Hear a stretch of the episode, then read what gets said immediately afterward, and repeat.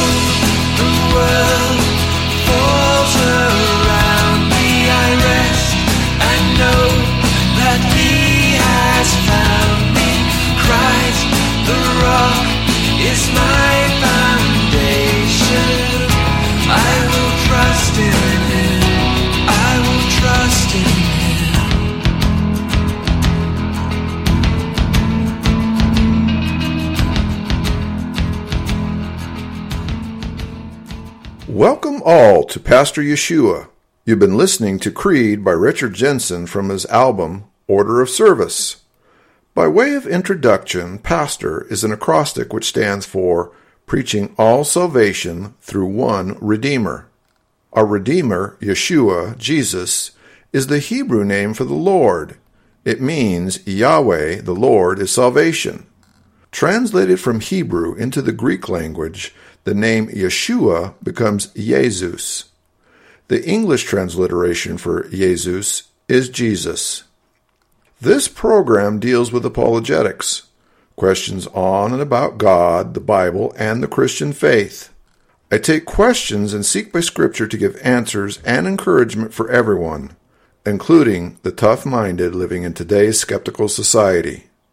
And now, let's join Pastor Yeshua. Welcome to Pastor Yeshua. In parts 1 through 5 of this episode, we began to take time out to debunk and correct an internet article entitled, Why Jesus Wouldn't Cut It as a Pastor in Today's Evangelical Megachurches. We dismiss this title as a classic example of faulty logic and an incorrect worldview. We also began to debunk and dismiss the various logical fallacies in the article itself. In order to understand this episode and the context of the remaining portions of this podcast and its episodes, it will be necessary, if you have not already, to listen to and be familiar with the preceding episodes and their content in order to move forward with contextual discernment.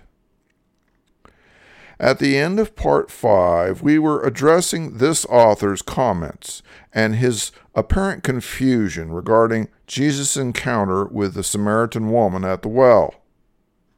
In this episode, we continue with this discussion since the author has additional comments on the subject which require proper biblical exegesis to correct.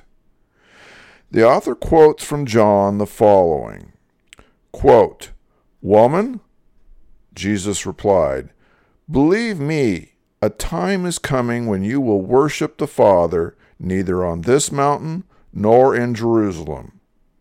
You Samaritans worship what you do not know. We worship what we do know.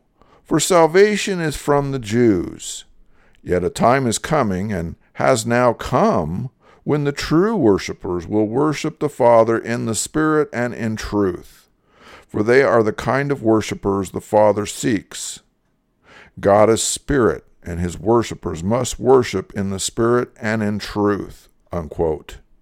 the author continues with this statement quote, Worship in the Spirit and in truth is not about a book, let alone salvation through correct ideas or tradition. For people who call Jesus the Son of God, you think they would also reject the veneration of the book he's trapped in and church dogma that has crucified him again each time a gay man or divorced couple are refused the sacraments. Unquote.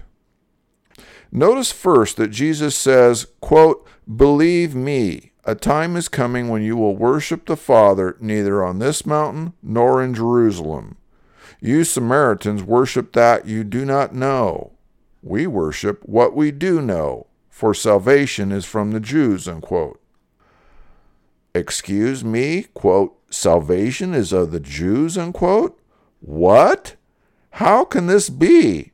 I thought that according to the author, Jesus was here definitively, quote, attacking the preeminence of religion, tradition, dogma, and group identity, offering an entirely new way of looking at spirituality by emphasizing basic human dignity above nation state, gender, or religion, unquote. How does Jesus proclaiming that quote, salvation is of the Jews, unquote, demonstrate empathy for atheists and secular humanists who deny that God exists or that salvation is even necessary. Notice too that Jesus says, quote, You Samaritans worship what you do not know. We worship what we do know, unquote. Wow, that does not sound empathetic. If anything, that sounds kind of arrogant, presumptuous, and judgmental of Jesus. Who does Jesus think he is here, God? If Jesus is this all inclusive humanist who want everyone to feel equal and no one to be an quote unquote other, then Jesus should not be sounding critical here. He should be complimenting the woman on doing her best, trying hard, and worshiping at all, regardless of where, what, or who she is worshiping. Instead, Jesus effectively tells her that all Samaritans are wrong in their worship. Then the author gives us his Mount Everest pinnacle of heretical theology, saying, quote, Worship in the Spirit and in truth is not about a book, let alone quote unquote salvation through correct ideas or tradition. For people who call Jesus, quote, the Son of God, unquote, you think they would also reject the veneration of the book he's trapped in and church dogma that has crucified him again each time a gay man or divorced couple are refused the sacraments, unquote. Here again, the author attempts to pit the straw man Jesus created by atheists and secular humanists and himself against the Bible, i.e., God's Word. Again, I have to point out that if it were not for God's Word, the Bible, the author would not have this account of what happened between Jesus and the Samaritan woman. As a result, if there were no quote unquote book, there would be no way for the author to draw his incorrect assumptions about what Jesus is saying. Yet the author uses the quote unquote book he so disdains to build the Jesus of his liking, and then proceeds to tell us all that truly following Jesus means discarding the book he used to create Jesus. This is truly circular reasoning at its best. Let's recall that we're not talking about a generic quote unquote book. We are not talking about any group of pieces of paper bound between two covers. We are talking about the Word of God Himself, breathed and inspired by His Spirit to the various writers who were moved to write what they wrote.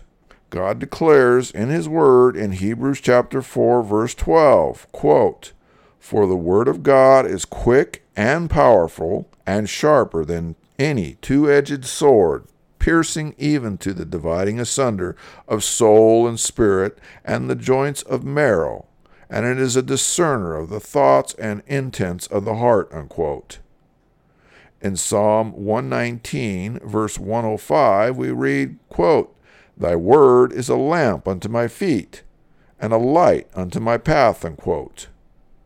In 2 Timothy chapter 3, verse 16, we read, quote, all scripture is given by inspiration of God and is profitable for doctrine, for reproof, for correction, for instruction in righteousness. Unquote. So the problem is that in order to correctly worship, fallen man requires the Word of God, which reveals the nature, character, and attributes of who God is our relationship to Him, and how we go about establishing a right relationship with Him so that we are able to worship and honor Him correctly. Without God's Word and revelation, we remain lost and separated from God by sin and rebellion. Without God's Word, none of us have any idea of who God truly is we have no idea what his character and attributes are. We have no idea who, how, what, or why we worship. If left to our own devices without God's Word, we are doomed to never to know what God, Jesus, or salvation mean. Thus, when the Bible is talking about worshiping in spirit and in truth, there are two things which are critical. One, truth. If we are going to worship or do anything else according to truth, then it follows that we need to have an ultimate source of authority by which we could measure whether or not we are in fact worshiping according to that truth. The Bible, God's Word, is that ultimate source of authority. If not, then we are right back to either no truth whatsoever anywhere, period, or we are using relative subjective opinions, consensus, whims, and percentage according to what man sees as truth for the moment in his own eyes. 2. Spirit. Worshipping in spirit means that the true worship, according to the Bible, is not any series of mere outward works, deeds, or behaviors, no matter how well executed, how sincere, or how well intentioned they may be. True worship in spirit is only made possible as God draws and calls the believer to repentance of dead works, self merit, self righteousness, and inherent inability on our part to ever please God based on what we can do by our own nature. By virtue of God's grace, we are given a new nature via faith in Jesus' finished work and imputed righteousness to exercise sincere and meaningful worship and honor coupled with knowledge, discernment, and truth of who God is. In this context, quote unquote correct ideas of who God is, who Jesus is, who we are, worship, et al., are all critical. They are not our ideas, they are God's revelation given within the ultimate authority of His Word, the Bible. When we say, quote unquote, correct ideas, it is important to remember that we are not implying, quote unquote, perfect ideas. Because while we as Christians are justified and seen as perfect while we abide in Christ, we are nonetheless having our conditionally imperfect nature being progressively sanctified through a continued relationship of an obedience to Jesus and His Word, the Bible.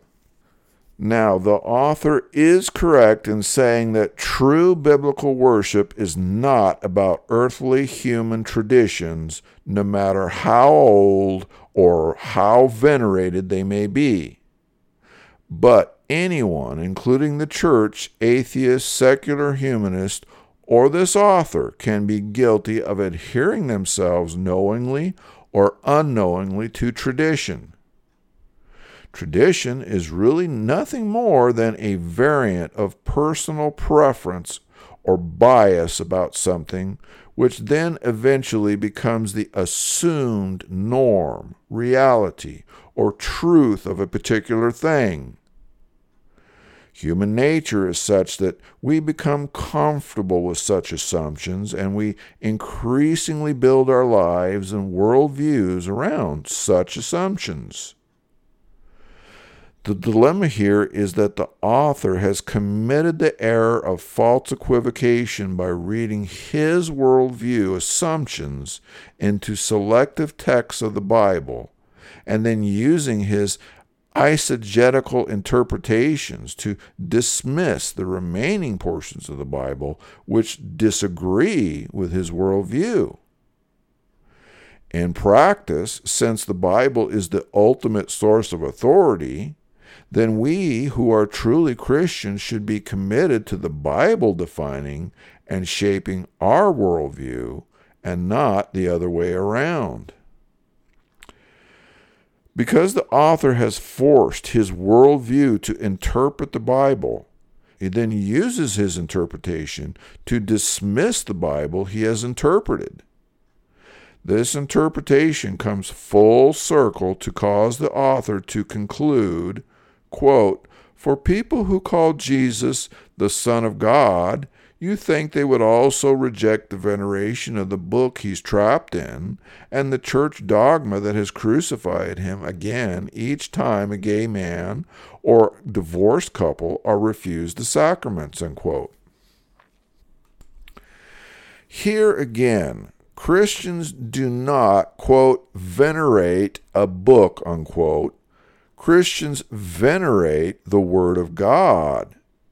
Christians venerate the ultimate source of authority. Jesus is God in the flesh. Jesus is the Alpha and Omega who spoke and created the universe into existence. God's Word, the Bible, is about the person of His Son Jesus, His redemptive plan of salvation, and our relationship to Him from cover to cover. In both Psalm chapter 40, verse 7, and Hebrews chapter 10, verse 7, God's word, in referring to the person of Jesus the Christ, says this quote, Then said I, Lo, I come. In the volume of the book it is written of me. Unquote. So Jesus is not quote unquote trapped anywhere. Jesus is certainly not trapped in the Word, i.e., the Bible, which he inspired and authored via the Holy Spirit to declare him to mankind. God's Word, the Bible, is not a trap, but is instead an inexhaustible source of truth and wisdom, giving direction, inspiration, life, and power to those whom God's Spirit brings it to life via His grace. It has been well said that the Bible is not simply another quote unquote book, another piece of literature sitting on the shelf. The Bible is God's basic instructions before leaving earth. Nevertheless, for those who wish to question whether the Bible is God's Word, whether it is reliable or not, whether it can be believed or not, I would direct those interested to the episode entitled The Bible A Message from God to Man. Therein you will find the necessary basic information and evidence to demonstrate that the Bible is historically believable, trustworthy, and reliable as the inspired Word of God. Next, we have the author's belief that Jesus is, quote, crucified again each time a gay man or divorced couple are refused the sacraments, unquote. Now, first, I would like to ask the author to clarify by asking, are you admitting for the record that Jesus was a historical person who lived, had a ministry as detailed in the Gospels, was tried, was crucified, and died? If not, then your statement and belief is completely false because whatever any individual or church does or doesn't do to anyone could never affect Jesus if he did not exist or he was not historically crucified as detailed in the Bible. Second, I would like to ask the author to clarify Are you willing to admit, for the record, that Jesus rose again from the dead after being crucified, and therefore he is God? If so, then why are you still calling yourself an atheist? If he is God, surely he would have used his powers to completely destroy the Old Testament if he thought that they were so incorrect as you seem to assert. Further, he would have given specific instructions to his disciples not to write the New Testament, since so much of that is counterproductive according to the author. On the other hand, if Jesus is not God, which is what I suspect the author ultimately believes, then why would anyone in any church be worried about some human who was crucified 2,000 years ago? I mean, the Romans crucified like hundreds of people, if not thousands of people. If we had a list of their names, then how and why would what we do today matter regarding any of their crucifixions 2,000 years ago? They were all humans, including Jesus. Then why are we not measuring what we do or don't do against the other people who were crucified? Unfortunately for the author, the only way that what we do or don't do today matters regarding Jesus' crucifixion is if not only was Jesus crucified, but more importantly, Jesus rose again from the dead because he is God. Well, now that we have established that Jesus is God and that the Bible is his word, we can also say that whatever things that the Bible establishes as his sacraments are in fact his sacraments.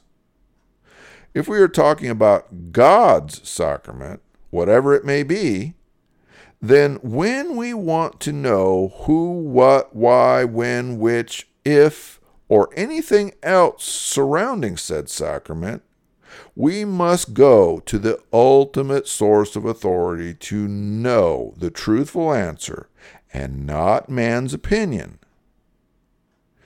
If God's word permits, allows, encourages, commands, instructs, or directs a particular person and qualifies them to engage in a particular sacrament, then we, who are likewise are qualified as God's people, have the duty to facilitate, perform, and encourage that.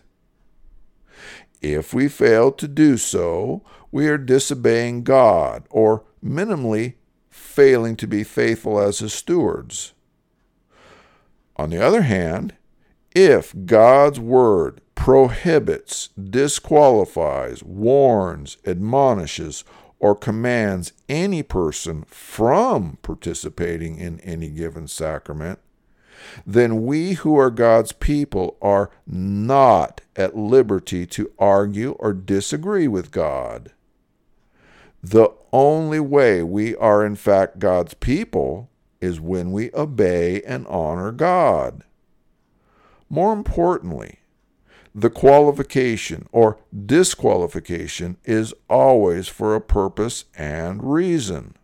Whereas the author would like to hint that the reason for any and perhaps every disqualification is one of prejudice, hate, bigotry, intolerance, bias, tradition, etc., often the reason is grounded in the reality that those who truly know God's Word have a relationship with Jesus and who exercise discernment thereby can observe fruits or lack thereof, which give testimony that the person in question does or does not qualify, according to God's word, to participate in any given sacrament. This is not meant to say that even true believers are not capable of error. They are. But the fact that one person, or even an entire church, may be in error does not mean that the entire church everywhere is in error or has lost authority. In the author's example, he listed two examples which are apparently critical in his mind. Let's look at the two and apply what we know thus far. In the first example, the author states that when a church denies a gay man the sacraments, that church crucifies Jesus again.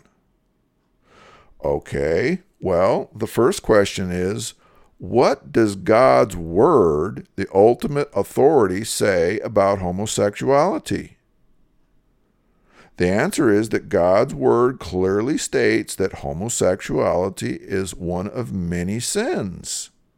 You can say what you want about the quote unquote love angle, but the reality is that I seriously doubt that any two men or any two women have decided to get together because they hated each other on a regular basis. You can deny the Bible if you like, but that is what it says. You can attempt to change the Bible, but then you no longer concede to the Bible as ultimate authority and everything is now relative. Now, let's be clear homosexuality is no different from any other sin. We are all born with sin. The issue is that if God is truly drawing and calling us to repentance, as stated before, we should and will be given a new nature whereby we are moved to repent, to change, and to be transformed. If we continue to sin, and to remain steadfastly stubborn, refusing to relinquish our old nature, then we demonstrate a heart of rebellion. In the end, stubborn, prideful rebellion and refusing to acknowledge God, to repent, and to be conformed to obedience demonstrates a clear prohibition to God's sacraments, all of which are designed for those who are in fact believers. One can look carefully throughout the New Testament but look as you may, you will not find a positive example of anyone who knowingly administers anything considered to be a sacrament to those who are willfully in rebellion to God. The only positive examples demonstrating some blessing on an occasion are those sacraments given or taught about to those who are sincerely in the process of repenting or have already done so. So, if a person involved in homosexuality sincerely sees their sin, repents, turning away from their sin, and makes an earnest commitment by God's power to abandon what they have repented of, then they demonstrate true change and transformation as evidence of a relationship and are therefore qualified for all of God's sacraments. But if they or anyone else remain in sin and rebellion, whatever that may be, then it is their rebellion and pride which is evidence that they remain in their old nature and are thus disqualified to participate in any sacraments intended for those who are in a relationship with God. In the end, it is an issue of the heart, mind, and spirit. Either God has touched, changed, and conformed all three, or he has not. Either way, there will be evidence of their fruits. One will have some degree of change, transformation, a new nature, a desire to follow, obey, and submit to God and His Word in all things. The other will have rebellion, rationalization, and a desire to continue and justify old habits, the old nature, the lust of the flesh, a failure to obey and submit to God and His Word in one, many, or all things. The second example given was that of divorce. Now, in general, God's word is clear that his perfect will and desire is that none who are joined together as man and wife should divorce. However, it is also clear that God's word, because of sin, does give certain criteria of exceptions where divorce is permitted, and there is no sin for either the man or the woman if these criteria truly exist. At this point, for this episode, we will not get into the exceptions. What is important is that God's Word, the ultimate authority, gives us these exceptions and the rules. So let's take the example of Herod, who divorced his wife Phasaelis, and then unlawfully took Herodias, who was the wife of his brother Herod Philip I. In this example, John the Baptist made no bones that Herod had sinned and needed to repent by sending Herodias back to his brother. Further, Herod should have sought repentance and attempted to reconcile with Phasaelis. If Herod had successfully, sincerely accomplished all this and repented to God, then if Herod had also sincerely become a believer, who had a relationship with Jesus, then Herod would have qualified to participate in any of God's sacraments. No person or church should then refuse Herod on this basis. However, if Herod attended church, gave tithes and offerings, read the Bible, prayed, and called himself a Christian, yet he continued his relationship with Herodias, or made no attempt to reconcile with Phasaelis, then he would have to really question the sincerity of any supposed conversion to knowing Jesus and to thereby actually being a Christian.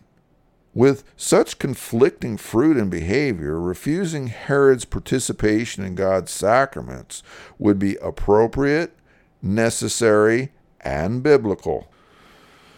In either case, and I dare say any others, the litmus test would ultimately be to measure whatever decisions an individual believer or a church does or doesn't do against the entire counsel of the ultimate authority of truth, which is God's Word in context, using prayer, discernment, wisdom, prudence, love, and faith. Man's fleshly opinions and emotions, no matter what the consensus or percentage, are not relevant. Either way, if Jesus is crucified, Jesus is crucified for the same reasons that he was crucified to begin with. Firstly, Jesus is crucified when we, like the first century suspects, refuse or deny that Jesus is the Messiah, he is God, and consequently he is worthy of worship, obedience, and honor, not death. Second, Jesus came to die for the sins of his people. Thus, then or now, whenever we commit or omit doing or refraining from doing those things that God's Word commands or prohibits, we crucify Jesus. In one sense, all mankind is responsible for the necessity of Jesus volunteering to be crucified.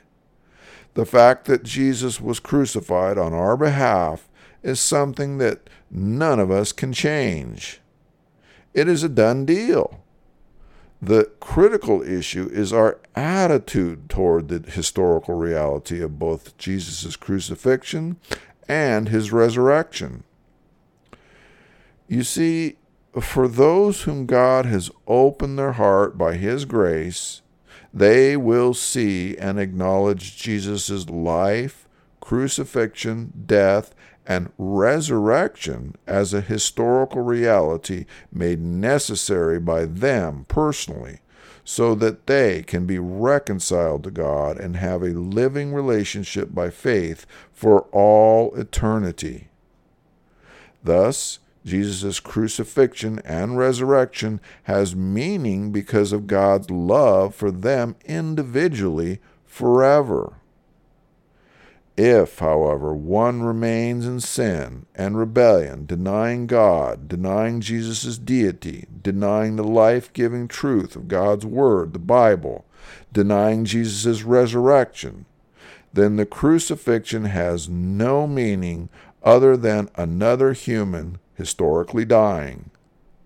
Beyond this, Jesus' crucifixion, his resurrection, God's Word, all will have no meaning for these until judgment, when they serve to judge those who will attempt to claim that they did not know. This concludes this episode. Please join me for part 7. Now, if you have any questions about God, the Bible, or the Christian faith, I encourage you to email me at pastor underscore Yeshua at yahoo.com. That's P A S T O R underscore Y E S H U A at yahoo.com. Thank you for listening. The world falls around me.